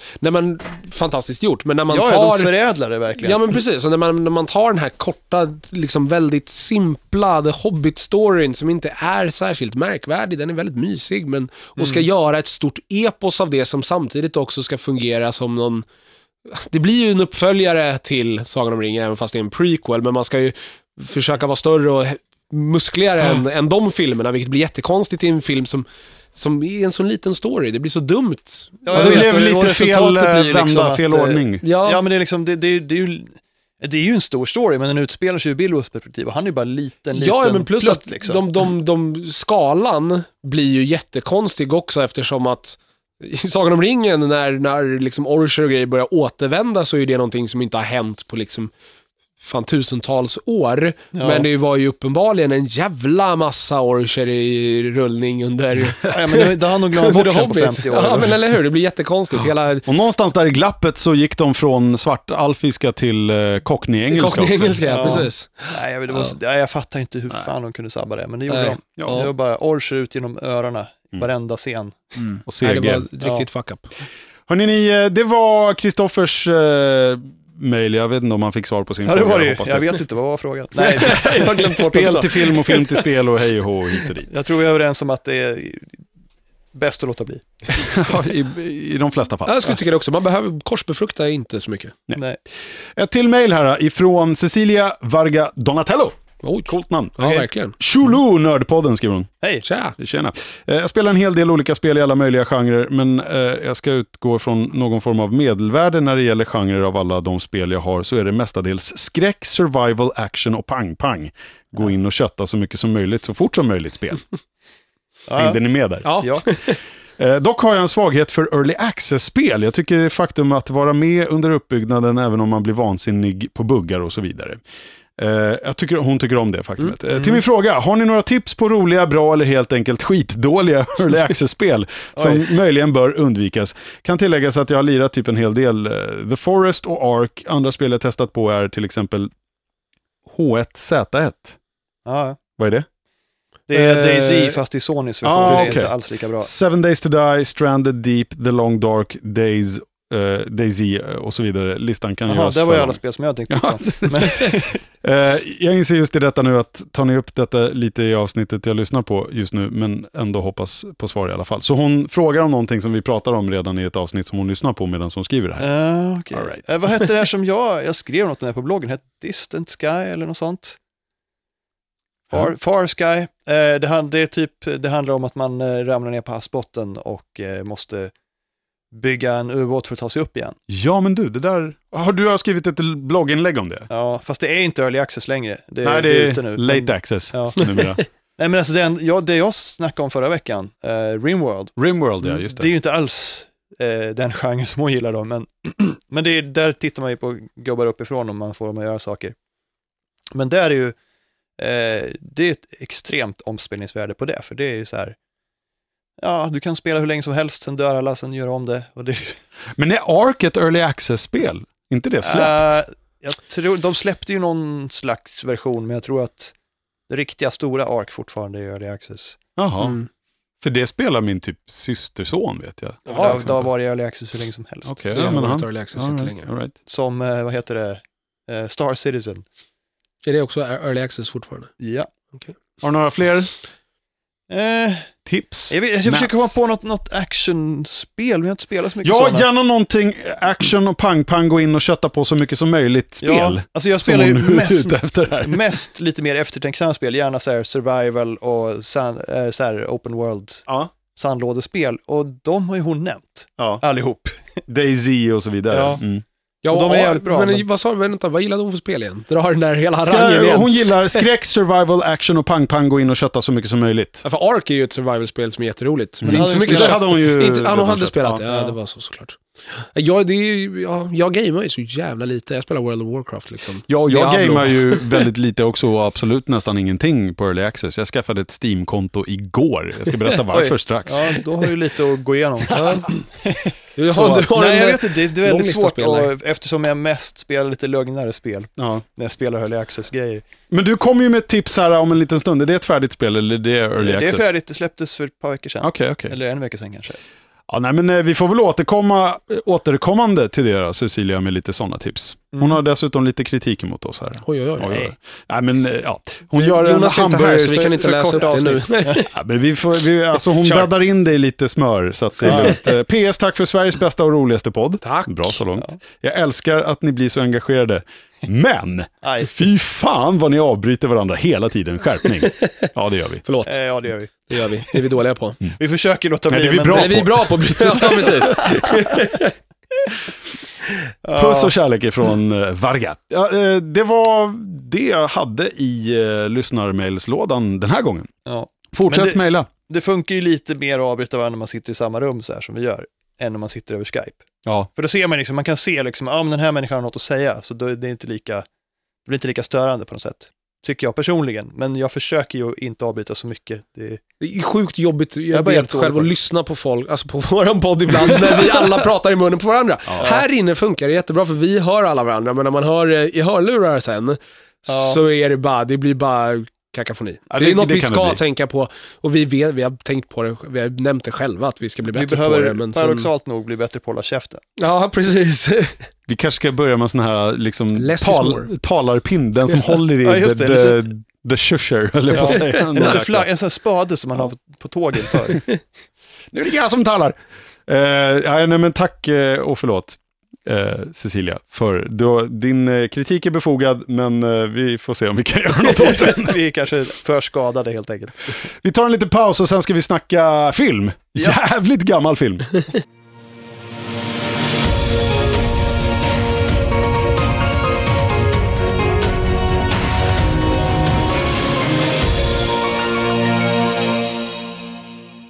Då är vi tillbaka och då ska vi snacka film. Och bara lite kort, Mats, måste du berätta. Du och Tove var iväg i onsdags istället för att spela in podcast. Bra prioriterat där, tack för den. Och kollade på vad Tove beskrev som sin absoluta favoritfilm. Och då snackar vi inte Terminator 2 eller Tillbaka till framtiden, utan... De är ju bra också kan man säga, men nej, vi var och såg Moderna tider, Charlie Chaplin. Det är alltså, jag sa stumfilm, men det är inte det alltså. Det är inte stumfilm, det är en av de första ljudfilmerna. Eller, så kanske det är. Nej, det gjordes ju massor av film då, men det är en ljudfilm. Den kom 1936, det är alltså 80-årsjubileum, det är därför de visar den på bio igen. Just det. Alltså For One Night Only i onsdags, eller? Det var ett par dagar, kanske fortfarande visas, men det var i onsdags i alla fall. Jag tror det var bara tisdag, onsdag. Så det var därför vi var tvungna att gå och se den onsdag. Vi pratar svartvitt. Svartvitt. Charlie Chaplin. Kugghjul. Det finns jag kommer ihåg, för jag har sett den här. Ja, det har väl alla gjort video, egentligen. På VHS. Jag tror jag fick se den i skolan när jag var liten till och med. Min farsa hade alla de här filmerna, så jag kollade på liksom de flesta av Charlie Chaplin-rullarna. Men det är liksom, det är ju en Charlie Chaplin-film. Jag menar, det är humor, det är slapstick, det är liksom han ramlar på ändan och så här, dyker ner i vattnet och det är 5 centimeter djupt. Och så blir han jagad utav den här stora snubben med jättebuskiga, arga ögonbryn. Nej, jag tror att de är kollegor här. Ja, men, det är ju beefs där i alla fall. Det finns lite... Det finns lite friktion, ska vi säga så då? Det kan man säga. Ja. Men det är liksom, hela filmen är ju någon slags kommentar på så här, hur industrin tog över människornas liv och de slet ut sig inte i industrin, som blev de arbetslösa och sen svälter de. Och allt det händer ju honom i filmen. Mm. Han och hans typ flickvän, kanske adopterade dotter, lite vagt. Ganska stor skillnad däremellan nu. Woody Allen alltså. Ja, men det är ju en ung föräldralös tjej i filmen som han tar till sig, och de flyttar in i en liten stuga, eller vad man ska kalla det, eller ruckel. Där taket håller på att rasa in och så här. Men han sover ju i hundkojan bredvid huset, så det är lite oklart vad deras status är, men okay. Fast på riktigt gifter de sig sen, så. It's complicated. Pauline Goddard heter hon. Alltså skådisen. Och Charlie Chaplin gifte sig. Ja. På riktigt, IRL. Och hon var väl typ 40 år yngre än honom eller något, men jag vet inte. Men håller den än idag då? Den håller än idag. Alltså, nu vill jag att du pratar om det här lite spoilerfritt. Du får inte spoila här nu, Mats. Ja, jag ska försöka. Har spoilat. Det är lite som att spoila Lord of the Rings-böckerna. Ja. Men nej, men alltså det är ju fortfarande en helt fantastisk film. Dels att den här kommentaren om moderna livet och så här, hur vi sliter ut oss i arbetslivet. Det håller ju fortfarande. Mm. Visst, det är inte depression nu, men... Är det inte? Är du säker? Ja, det beror lite på var man bor någonstans, jag på säga, men nej, men det är liksom det är en kommentar om det moderna livet, och han gör ju en del medvetna grejer. Det är därför man tror att det är en stumfilm, för att det är ingen som pratar i filmen. Nej. Utan det enda ljudet som finns, det är liksom från maskiner. Det är så här, någon pratar via en intercom, då hör man det. Och maskinerna låter och så här, bilar låter och sånt. Men de hade ingenting att säga till varandra. Jo, men det är bara maskiner som hörs. Ja. Förutom i slutet, en helt genialisk scen där Chaplin är... Nu spoilar Mats här, bara så, spoilervarning. Nej, nej. Filmen kom 1936 alltså. Jag tror att det är okej. Nej, men det är en scen där han sjunger. Han är en sjungande kypare, så han får en provanställning. Och då ska han då lära sig texten, det går inte. Han skriver upp texten på sina manschetter. Som är såhär fake-manschetter som man stoppar innanför kavajärmen. Så ser det ut som man har skjorta på sig. Ja, just det. Han skriver ut det på den och så tappar han den där det första han gör. Så han ställer sig upp och dansar och sjunger ren nonsens text. Han bara tramsord liksom. Men man fattar ändå vad han menar liksom, vad låten handlar om, för hans mimik och hans kroppsspråk är så jävla bra. Ja. Och det är lite det som gör att Chaplin fortfarande håller. När jag var liten och såg den här filmen i skolan, då tyckte jag den var jätterolig för att han ramlade på ändan liksom. Ja, men jag tror att det var lite det, ja, det var nog behållningen för mig också när jag såg dem back in the day. Ja, och han rör sig så här fånigt och så, men samtidigt som han roar liksom genom att göra fåniga grejer så lyckas han ju också framställa så här, berätta en historia liksom. Han berättar en historia som är jävligt tragisk i grunden. Ja. Och även om det är typ får ett lyckligt slut, men det är liksom, det är en tragisk historia och han lyckas framställa det här på ett väldigt ska man säga, inte realistiskt, men det är liksom, det framgår vad han vill säga liksom hela tiden i filmen. Och även fast han inte säger något, det är så här några textskyltar, men det är väldigt få för att vara en riktig stumfilm hade betydligt fler. Var det Charlie Chaplin själv? Alltså, jag har försvinnande dålig koll på det, kommer jag på nu. Men var det han själv som liksom skrev och regisserade de här filmerna? Han skrev, regisserade, spelade huvudrollen och skrev musiken. Bra jobbat! Ja. Multitalang. Ja. Så liksom eftertexterna var så här: Charlie Chaplin, Charlie Chaplin, Charlie Chaplin, Charlie Chaplin. Fast ja, han hette inte det, han hette väl något annat? Ja, men han hette ju Charlie Chaplin när han flyttade till USA. Så kanske var han det. Bytte väl, jag vet inte om han bytte officiellt, tror jag han gjorde. Gjordes det inte någon film med Robert Downey Jr. i rollen som Charlie Chaplin? Det gjorde det. Chaplin. Och den är jättebra. Den är också värd att se. Mm. Men ja, jag vet inte. Innan han knarkade bort sin karriär var det. Det var precis där innan. Men det är en 80 år gammal stumfilm med massa slapstick som innehåller en hel del grejer som nu är konventioner, men som då var helt fantastiska och nyskapande. Mm. Men han var ju för fan från London. Han var Charles Spencer, Charlie Chaplin. Han var från London. Men den håller än. Mm. Trots att det har gått 80 år så är det här fortfarande en jävligt bra film som man kan se idag med behållning, tycker jag. Coolt. Och Tove håller med mig eftersom det är hennes favoritfilm. Ja, eller hur? Som jag sa efter filmen, jag skulle vilja ha en lägenhet som är som de här gamla industrilokalerna som alla bor i amerikanska tv-serier, fast de inte borde ha råd. Och där på en vägg skulle den här filmen projiceras om och om igen. Men den går på biografen Sture, eller hur? Var det inte så? Victoria. Men den kanske går på andra biografer. Den gick bara på Victoria 2 dagar, tror jag. Men den finns ju att få tag på DVD och så. Ja, precis. Kanske inte i HD. Jag tror inte att det var uppfunnet då. Jo, men den kan nog existera i HD, för den är filmad på riktig film så att precis, så det ska inte vara något problem. Jag menar, jag har ju Singin' in the Rain på Blu-ray så att, och den är från är det 50 någonting. Ja. Jag försöker kolla här medan vi snackar. Chaplin gjorde ju jävligt många filmer, alla är ju inte jättebra, även hans sämsta är rätt bra. Men det här är en av hans absolut bästa. Jo, det verkar som att den fortfarande går. Den går på Sture imorgon lördag alltså nu när vi spelar in det här, så är det ju sista september då. Alltså imorgon 1 oktober går den på Sture. På söndag så går den både på Sture och Victoria. En eftermiddag på Sture där och sen på kvällen. Så att den verkar gå här nu framöver under veckan som kommer också. Då är det ju bara att man kutar iväg och ser den. För Victoria och Sture. Ja, det är en upplevelse då. Att se en sån här klassiker på duk i en riktig bio som det ska vara. Liksom. Coolt.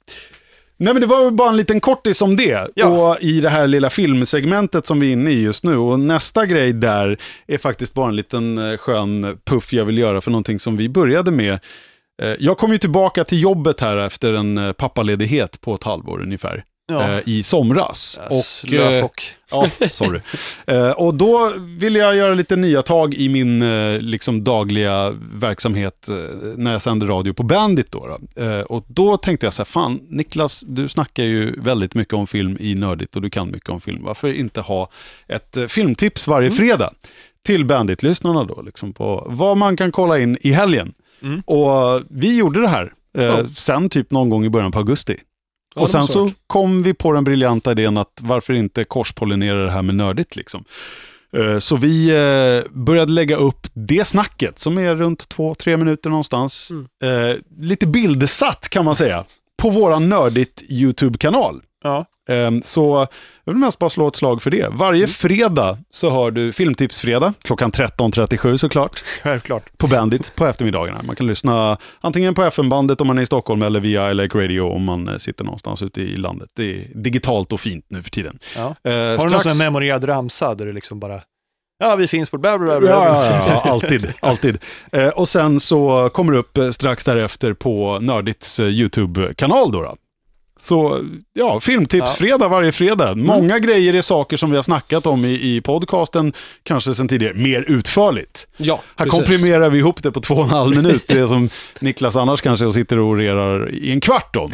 Ja. Men det är lite så här, bara så här, är du liksom nyfiken på vad du skulle kunna kolla in till helgen? Så kommer det varje fredag ett tips. Ja, och det kommer alltid vara en film då som i alla fall jag gillar. Så det kommer aldrig vara en film som är dålig. Som ibland är nördigt, sitter vi och pratar om en film som är skitkass. Ja, det kommer ju aldrig hända på den här. Precis. Det är roligt att såga, det är bara så. Ja, men det är ju det. Ja, skillnaden här är att det är tips och inte bara ett, liksom en vi har sett det här recensionerna. Nej, precis. Så ett litet shout-out till det. Filmtipsfredag. Nu även på Nördits YouTube. Så, det var väl det. Det var väl det. Stänger vi filmdelen och går vidare till spel.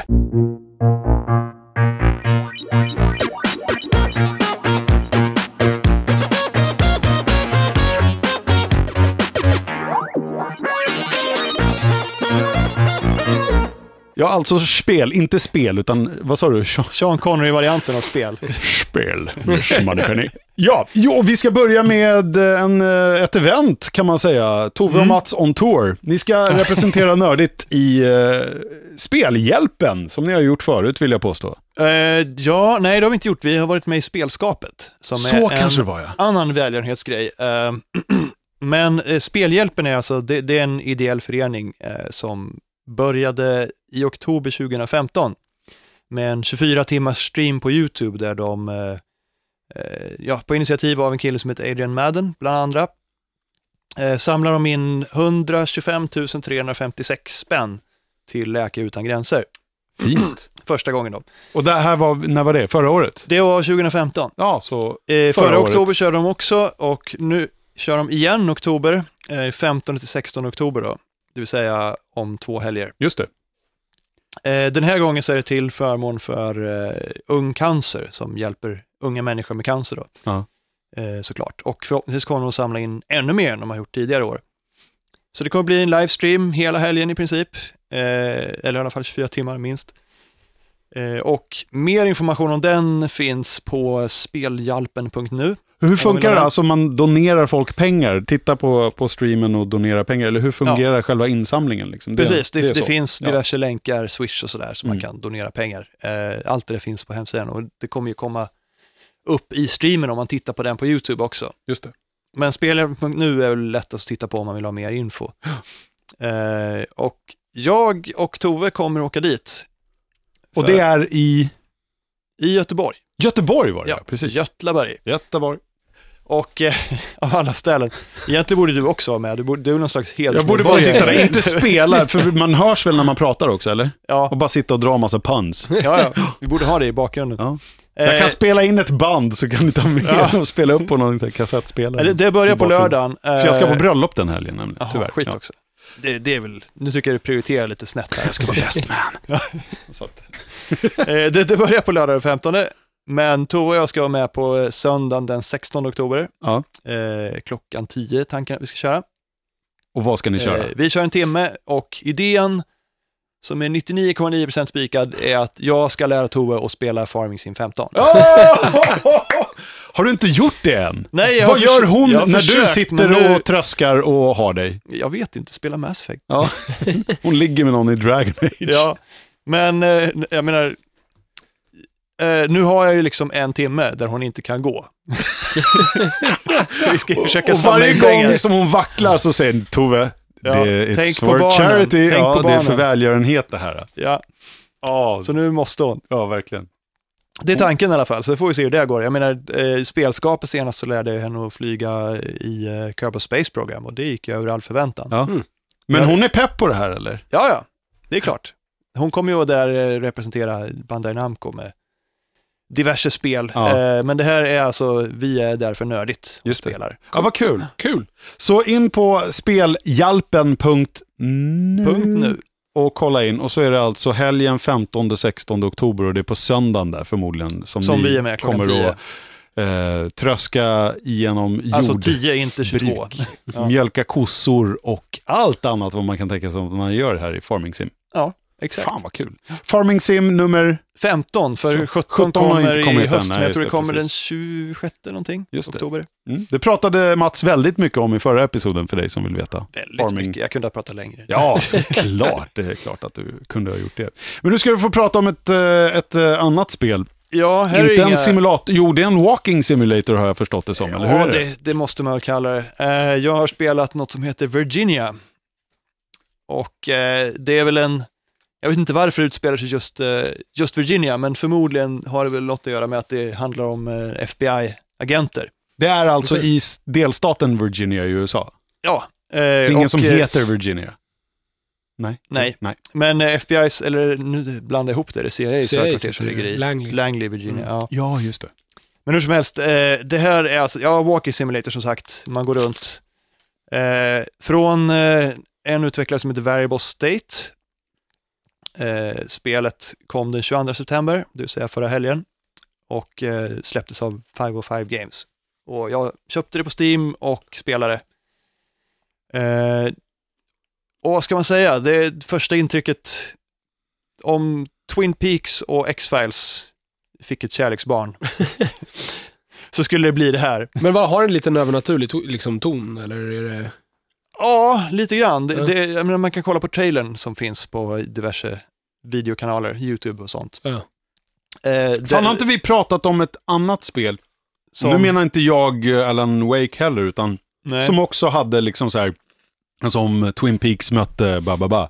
Fan, jag vill minnas inte att... det Firewatch. Nej, det var inte Firewatch. Det här ser ut heller. Lite som Firewatch, lite samma grafiska stil. Men för att Tove snackade om något spel där man spelar någon typ polis som går runt och ska lösa något.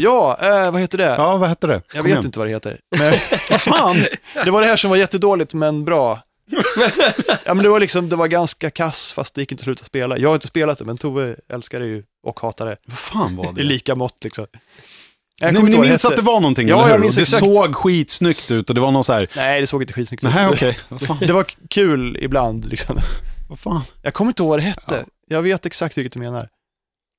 Det spelet i alla fall. Men nu handlar det om Virginia här. Nu handlar det om Virginia. Virginia, på ytan är det vill säga ett slags X-Files med Twin Peaks-inslag. Man får med om så här drömsekvenser och bufflar dyker omotiverat upp på bensinmackar. Men det handlar om på ytan är två kvinnor, en av dem nyutexaminerad från FBI-akademin, Quantico antar jag, där hon får i uppdrag att, jag ska försöka inte spoila så mycket men det här är typ första 10 sekunder. Det är ingen spoiler. Hon får i uppdrag att utreda den här andra agenten. Och det är verkligen X-Files. Nej, det är verkligen X-Files. Ja. Och det är liksom det är två svarta kvinnor i huvudrollerna. Okej. Det är lite udda. Mm. Men de får uppdaga utreda den andra agenten och sen åker de iväg på ett fall. En liten pojke har försvunnit under mystiska omständigheter. Och de ska försöka reda ut det. Och det är då i en liten håla i Virginia. Och grafiskt så ser det väldigt mycket ut som Firewatch. Spelmässigt påminner också väldigt mycket om Firewatch. För det man gör är att gå runt och ibland peta på någonting eller plocka en blomma. Det finns blommor som jag antar är en achievement om man hittar alla. Men det gjorde inte jag. För jag vände mig om. Jag gick ner för en brant och så vände jag mig om och så såg jag en blomma uppe där jag nyss var. Jag kunde inte komma tillbaka. Nej, och då är den borta för alltid, eller vadå? Ja, om man inte spelar om det kan man göra. Det är klart du kommer göra det. Och det är nog värt att ha den där jävla blomman. Men det här var early access, har det? Det var inte early access, det kom förra helgen. Ja, okej. Så det har varit ute en vecka. Mm. Men det inte har är, som Firewatch har, är den fantastiska dialogen. Här finns ingen dialog. Okay. Ingen säger något i hela spelet. Allt är, det är som en stumfilm. Det är fantastisk musik. Ja, men det är text då istället, eller? Nej, det är ingen text. Det är ingenting. Det finns vissa dokument. Man sitter och kollar en sån här microfiche-läsare, gamla tidningar, och man får rapporter på sitt bord och sådär, men ingen text, inga ord, ingenting. Så allt är bara liksom kroppsspråk och mimik och så. Ganska stiliserat. Men det funkar ändå, för det, man fattar liksom vad folk vill och man förstår när någon är sur eller glad eller hotfull liksom. Det syns. De har lyckats rätt bra, för det är väldigt stiliserad grafik som sagt. Men jag tänkte säga det, hur är den grafiska stilen då? Ja, ni kan ju googla lite på det, men som sagt, som Firewatch, det är cell-shadat nästan. Det är liksom ganska stora polygoner och klara färger. Väldigt distinkt stil. Jag skulle säga lite som Sims. Ett tidigt Sims blandat med Money for Nothing-videon med Dire Straits, om den var lite bättre upplösning. Om den var lite modernare, ja. Ja, men typ. Jo. Så ganska, alltså det är inte verklighetstroget, utan det är lite mer... Nej, det är inte verklighetstroget alls. Det är inte. Dock, ja men typ. Ja, men man ser ut som de här gubbarna som man är i när man gör sin... avatar i Nintendo Wii. Ja, just det. Fast de har... Ja, precis. En Mi. Ja. Fast de har armar och ben. Ja. Och inte bara lössvävande man läser in väldigt mycket mer i deras uppförande och liksom kroppsspråk framförallt. För det är lite styltigt animerat, men man köper ändå. För att man har ju sett den här filmen. Man har ju sett X-Files. Man vet ju liksom vad de gör och vad som händer och... Det är så här, man sitter på ett fik och käkar en paj och dricker kaffe liksom, och det är som i Twin Peaks. Så du har sett de här scenerna förut på något sätt. Ja. Mm. Så du vet ungefär vad som väntar. Och det spelmekaniskt funkar nästan helt klockrent. Du fastnar aldrig. Det är den bra sidan av myntet. Den dåliga sidan är att du fastnar aldrig, för att det finns liksom inget att fastna på. Mm. Det är en walking simulator. Du går runt, du hittar en grej, du klickar på grejen. Du gör någonting. Mm. Och din karaktär tar ett beslut. Du tar inga beslut. Eller väldigt få beslut. De påverkar liksom inte storyn. Nej. Så det är lite tråkigt. Det är lite tråkigt att det är kanske 3 timmar långt. Men det kostar 100 spänn. Liksom. Men det är lite för pengarna kan jag tycka. Ja. Men det är liksom, det du gör rent spelmekaniskt är att gå runt och liksom klicka på någon för att prata med dem, eller fast utan att prata, men de pratar med varandra utan att säga något. Ja, typ. Ja. Ja, typ som den här podcasten, fast tvärtom. Ja, precis. Vi pratar bara hela tiden. Utan att säga något. Ja. Nej, men de uttrycker väldigt tydligt vad de vill och vad de menar utan att säga någonting. Ja, okay. Det har de faktiskt lyckats väldigt bra med. Men det är ju ingen utmaning liksom. Det är ju inget spel i den meningen. Det är mer lite som en liten upplevelse, eller? Ja, det är som att spela genom ett avsnitt av X-Files. Okay. Fast sen är det ju inte riktigt det man tror på ytan heller. Det är det här med att... nästan för mycket. Ja, nej men det händer saker som man inte riktigt hade väntat sig. Spelet handlar inte alls om det jag trodde att det handlade om när jag började spela. Ah, okay. Och ja... Jag ska inte säga att det har en twist, för då förstör man ju allt. Ja, fast nu sa du ju det indirekt. Nej, men jag ska bara säga att spelet börjar på ett sätt och slutar inte riktigt på samma sätt. Så... Nej, det hade varit roligt. Det slutar som det börjar. Ja, nej. Men det börjar som en ganska straight X-Files-variant. Okay. Och slutar inte alls som det. Okay. Och jag tycker att det kanske är lite mycket med 100 spänn. Men samtidigt så tycker jag att en 100-ring för ett 3 timmars spel kan jag tycka är okej. Ja, liksom. Samtidigt tror jag att det är värt att spela om det minst en gång för att se det som händer i början med nya ögon, när du vet vad som händer sen liksom. Men som sagt, det är lite så här, scenerna är ju kulisser liksom. Det är inte en nivå i spelmening, utan det är kulisser, handlingen utspelar sig emot dem. Men vad ska jag säga, om man spelar spelet som om du var en karaktär i en tv-serie. Okej. Okay. Det vill säga, gå inte runt och leta efter saker och plocka upp i hyllor och så här, för det finns inga. Det är liksom, du går fram till ett ställe och gör en grej, liksom, spela din scen. Mm. Du finkammar inte... Nej, det finns ingen anledning. Ja, det är förutom de här blommorna då? Ja, blommorna, men allt annat. Det är som, jag menar, om du tänker en scen i X-Files där liksom Scully kommer ner till Mulders källare, som om hon hade gått runt i rummet och liksom rotat igenom varenda hylla liksom, innan hon pratar med Mulder. Ja, nej. Det är så man gör i spel. Ja, precis. Men så finns ingen anledning att göra här, för det hade bara sett konstigt ut. Ja. Så jag gillar det. Du gillar det? Jag gillar det väldigt mycket. Ja, jag vill nog ge en säl. En vanlig cell eller en mattcell? Jag tycker en vanlig cell. Right. Det är definitivt ingen mainstream-spel. Det är knappt ett spel överhuvudtaget. Men, men det är en fantastisk upplevelse som jag rekommenderar om man har en hundring som bränner hål i fickan. Mm. Virginia. Ja. Tufft. Från det då till ett spel som jag tänkte jag skulle berätta lite om. Som Niklas, du körde det också lite grann. Precis, det här... borde vara Comic-Con 2 år sedan. Det fanns på Comic-Con förra året också, men då hade jag redan spelat. Precis, och jag körde det båda åren kan man säga. Men Comic-Con GameX 2014 bekantade vi oss lite grann med det här spelet. Pratade om det i det live-avsnittet, episod 82 tror jag. Vi hade Kodjo med oss också. Ja. Och sen året efter, 2015... Nej, det kan det inte ha varit. Alltså för 2015 var vi väl på Friends förra året. Precis. Men det var på Comic-Con GameX 2 år i rad vet jag i alla fall. Men det fanns förra året på GameX. Ja, det kanske det gjorde. Det hade vi Kodjo med förra året. Nej, det hade vi inte. Det var förra året vi hade Kodjo. Det heter i alla fall Pavilion och är gjort av en svensk-japansk spelstudio som heter Vision Trick Media. De är svensk-japansk? Ja, men de är tre pers. Spännande. De är tre pers. Jag pratade med en av killarna, jag kommer faktiskt inte ihåg. Det måste ha varit precis. Som mejlade mig. De är tre pers och en av dem sitter i Japan. Och så jobbar de över... Det finns ju internet. Man kan skypa och man kan mejla och man kan ringa varandra om man vill. Ja, man behöver ju inte träffa varandra i dagens arbets... Det är lite omodernt. Om du jobbar med datorer så behöver du ju i princip aldrig prata med någon. Du behöver aldrig gå ut eller ta på något annat än kalsonger. Liksom. Nej, precis.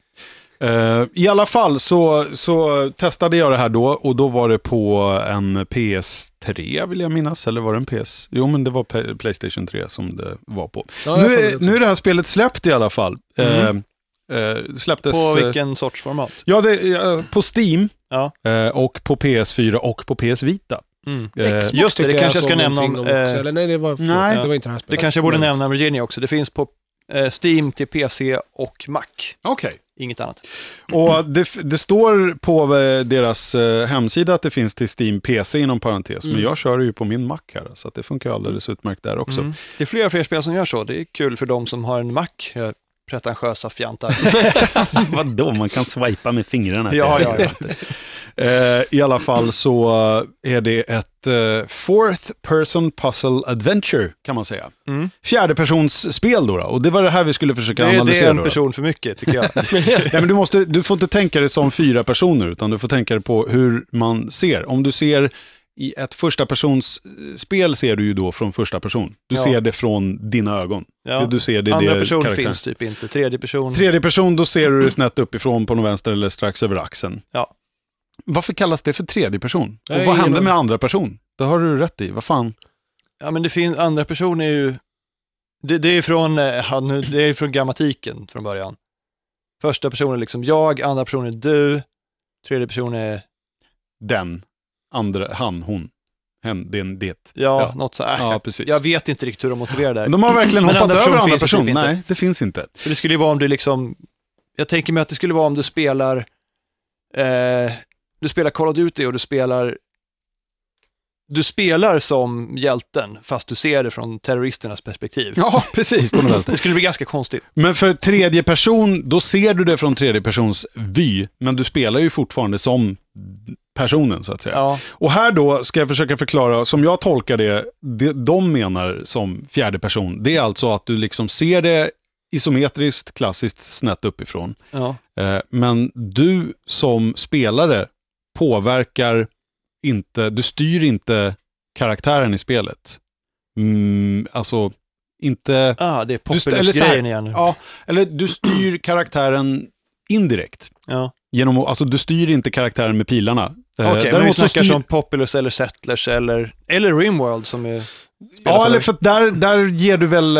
kommandon, är det inte så? Eller? Precis, och sen gör de det när de har tid eller lust. Precis, och det här är inte riktigt det heller, utan här snarare, för att det var det första jag tänkte på också, jag spelade ett spel som heter Shardlands, som var jävligt ballt till liksom smartphones, finns i app-affärerna, där du liksom styrde en karaktär genom att liksom klicka på kartan och dit sprang karaktären.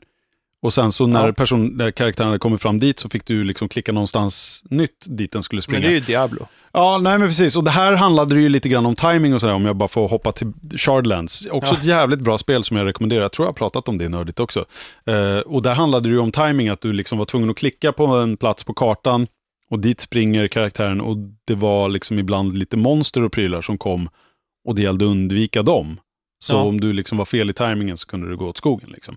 Nej, här handlar det i Pavilion om att du påverkar miljön som i sin tur påverkar huvudkaraktären. Så det du har till godo är en liten pekare som du styr med piltangenterna. Den flyger omkring som en liten... tänk att en liten prick, en liten boll, fast som får en liten efterföljande svans hela tiden när den flyger omkring där. Du kan inte styra den däremot med musen. Får karaktären en svans? Nej. Tänk muspekare. Ditt pekdon. Och med pekdonet så kan du klicka på lite olika saker i miljöerna som då den här huvudkaraktären befinner sig i. Som till exempel en klocka i ett klocktorn. Så den klämtar till. Och då börjar huvudkaraktären att gå ditåt. Liksom mot ljudet. Du kan även klicka på till exempel en lampa så den tänds eller släcks, och då kan det antingen öppna upp eller stänga av en väg. Ja, han går ju aldrig genom mörker. Nej, så det måste vara tänt för att han ska kunna gå liksom. Ja, och ibland så kan det handla om att du ska tända en lampa för att du vill att han ska gå åt ett visst håll. Mm. Eller så kan det handla ibland om att du ska släcka en lampa för att stänga en väg så att han tar en annan väg för att du vill att han ska gå dit. Och trigga igång någonting annat i miljön. Hänger ni med vad jag försöker liksom? Jag tror det. Så det är så det funkar, det här fjärdepersonsprylen. Så att du... Ja, precis. Jag har bara sett det. Men det är fjärdepersonsstyrningen utav det. Du styr alltså inte direkt gubben, utan du styr gubben genom att påverka miljön så att han vill göra saker. Jag googlade det här med personer. Bara för att reda ut det. Det är ju från grammatiken då. Första person är jag. Andra person är ju du. Ja. Så andra person finns ju. Så långt har jag rätt. Ja, men det är omöjligt att spela från. Ja, men precis, för att det är ju fortfarande jag, fast jag syftar på dig. Tredje person är ju han, hon, hen, den, det. Så då syftar man ju... Då ser man ju någonting utifrån. Då ser man ju någon annan, precis. Eller liksom, då syftar man på dem där borta. Det är därför man inte spelar i andra person, för att då... Precis, men tredje person blir ju jättekonstigt egentligen ändå, för tredje person handlar ju bara om hur, alltså perspektivet. Ja, men precis. Du tittar ju ner på en annan person. Ja. Det är ju det. Men du är den personen. Det är ändå logiskt, man syftar på liksom den där personen där borta, det är tredje person. Första person är jag, andra person är du, och det funkar inte. Fast andra person är ju fortfarande jag, fast jag pratar, eller hur blir det? Jo, men precis, det är som jag skulle spela som dig, fast ser du mitt perspektiv, och det skulle bli skitkonstigt. Ja. Ja, jag utmanar fan spelvärlden nu. Gör det här. Gör som ett spel som man ständigt skulle se det ur det man interagerar med perspektiv. Nej, andra person, det är om jag tittar på dig när du spelar ett spel. Det har för då du spelar. Okej, så andra personspel. Vad blir det om Mats spelar ett tredje personspel? Det är helt fucked up alltså. Då är det femte person, eller vad blir det? Ja, precis, det blir där har du spelmekaniken i alla fall. Och här finns det inte heller någon som helst dialog. Och det är lite sådana här fasta liksom miljöer, banor. Du kommer till en plats liksom, en det är lite ett pussel varje. Ja, precis. Och det är 2D typ, skulle jag säga att det här spelet är, va? Ja, men det är väl 3D-miljöer, men du byter ju aldrig perspektivet. Nej, dem, så att det blir liksom... ett fast perspektiv. Du kan scrolla upp och ner åt sidan för, liksom, för ibland så är inte allting. Nej, precis, allting, men perspektivet är ju alltid detsamma liksom, så det blir ju... Och det är jävligt snygga och coola miljöer alltså, jättefint. Och det är ganska deppigt också, för att det är, liksom, det är ett konstant liksom pålande av regn hela tiden. Och det finns någonting väldigt alltså i liksom hela det visuella designen så finns det någonting väldigt melankoliskt skulle jag vilja säga. Och den här mannen, det finns ju en historia här som börjar berättas fram liksom, och just det här liksom, man påverkar miljön och man liksom, han springer ju liksom från safe spot till safe spot så att säga, på dina liksom kommandon så att säga. Så han står och huttrar och försöker värma sig vid någon liten eld som finns där. Tills du klämtar en klocka där borta, och så börjar han springa ditåt, undviker saker på vägen där då, som sagt, alltså typ mörka gångar och sånt där, till att försöka komma fram till någonting. Och om du liksom, om han springer igenom en tänd lampa och du släcker den samtidigt som han är där, så ryggar han ifrån liksom, och så här, liksom, och blir påverkad fysiskt och mentalt, känns det som. Så vad är utmaningen? Vad är det han Det vet jag inte. Hur för klant, långt... kan man klanta till det? Ja, alltså det är det som är grejen. En gång så hände en sak så att han trillade ner ifrån en liten avsats kan man säga. Där det var meningen att man liksom var tvungen att med timing då tända en lampa så att han kunde komma förbi och sen släcka en lampa så att han inte sprang tillbaka, hänger ni med? Och sen tända nästa så att han liksom fortsatte framåt. Ja, precis. Stänga porten bakom. Ja, och jag fick tajmingen lite fel där så att han blev liksom fångad av mörkret så att säga. Och då föll han ner för den här avsatsen istället. Okay. Jag vet inte om det var meningen, men det som hände när han trillade ner där var att den närmsta minuten eller något sånt där som han liksom rörde sig, så rörde han sig lite så här haltande. Och liksom som att han hade skadat sig av fallet. Men sen så hamnade han på ett ställe där han liksom blev helad på något vänster, kändes det som. Så nu i efterhand så funderar jag på om det kanske inte var meningen. Men vad hände när han föll ner? Alltså hamnade du på en ny plats och fick spela därifrån? Eller det var ju, liksom... Ja, det var det ju. Men det var ändå inte en plats som var liksom otillgänglig att ta sig ifrån eller något sånt där. Nej. Utan då hamnade han på det här. Men det är inte så att du dör och gubben spånar liksom. Nej. Utan spelet lever vidare. Fast... Ja, precis. Ja. Och vart det är på väg, det vet jag ju inte riktigt. För att nu har jag hamnat på ett ställe där jag lite grann har fastnat också i pussellösar liksom delen. Det tillkommer hela tiden element där det liksom i början handlar om att det är någon klocka här och någon grej där. Så blir det liksom fler och fler saker som liksom, ja, som spel oftast är uppbyggda, som tillkommer i miljöerna som du kan påverka och styra, och du måste ju hela tiden komma på det själv också för att spelet talar inte om det för dig på något annat sätt än att du får testa dig fram lite grann. Det är inte supersvårt, men ibland så fastnar man och bara, vad fan ska jag göra nu? Men sen efter ett tag så bara, just det. Den här grejen funkade och påverka. Ja, men då är det så jag ska göra. Okej, jag fattar. Och ibland så handlar det ju om att styra gubben till ett visst ställe på den här banan som du är på, den aktuella leveln eller vad du ska kalla det. För att där hittar han ett objekt som kan behövas, som till exempel en nyckel som kan låsa upp en port. Och ibland så hittar han någonting annat som känns som att det mer har med liksom storyn att göra. Och visuella stilen är som sagt väldigt, väldigt vacker skulle jag säga. Ja. Det är fint det här spelet. Ja, så det är lite klassiskt pusselspel fast med en rolig twist liksom, på kontrollerna. Ja, eller rolig vet jag fan om jag ska beskriva här. För det, som sagt, det känns väldigt vemodigt det här spelet. Som sagt, det regnar konstant och det känns som att han är på väg. Han försöker ju ta sig från punkt A till punkt B, och det handlar nog inte bara om en liksom fysisk resa utan en emotionell och känslomässig. Det känns som att han har varit med om någonting. Tappar bort sig på någon vänster. Och man ska försöka hjälpa honom att hitta tillbaka. Hitta tillbaka till vad, det vet jag inte. Men det känns som att man hela tiden matas med en historia. Men gör man det då? Får man någon slags, hur berättas historien? Ja, den berättas ju dels genom att han liksom kommer från miljö till miljö och sen så upptäcker massa olika saker, och ibland så känns det som att det här är någon slags... Men är det text eller dialog som berättar för dig? Nej, absolut inte. Nej. Du får liksom typ ta det som du får och tänka ut det själv. Ja, liksom. Lite så. Okay. Men det känns ändå som att det finns någonting här. Alltså.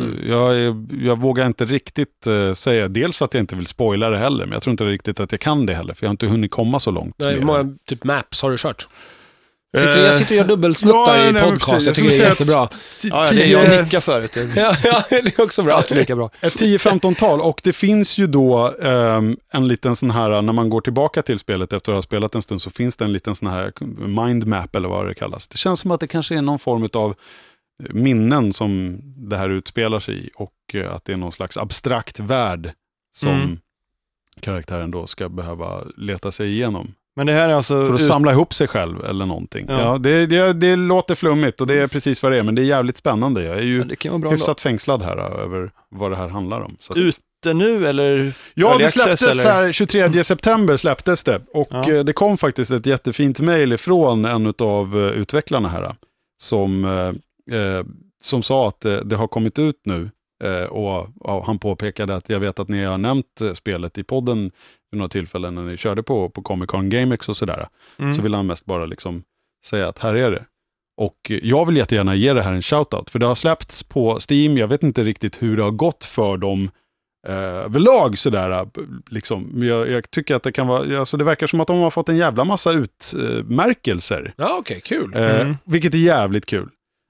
Men jag menar... Får hoppas att de kränger lite spel också. Ja, exakt. De det är det. Alltså den har fått då, bara, det kan ju vara värt att säga, den har vunnit Best Art på Big Fest, den fick Grand Prix på Busan Indie Connect, den fick Best Design på AZ Play, Official Selection på Indiecade, finalist på Nordic Game Indie Night, nominerad för Best Game på Big Fest.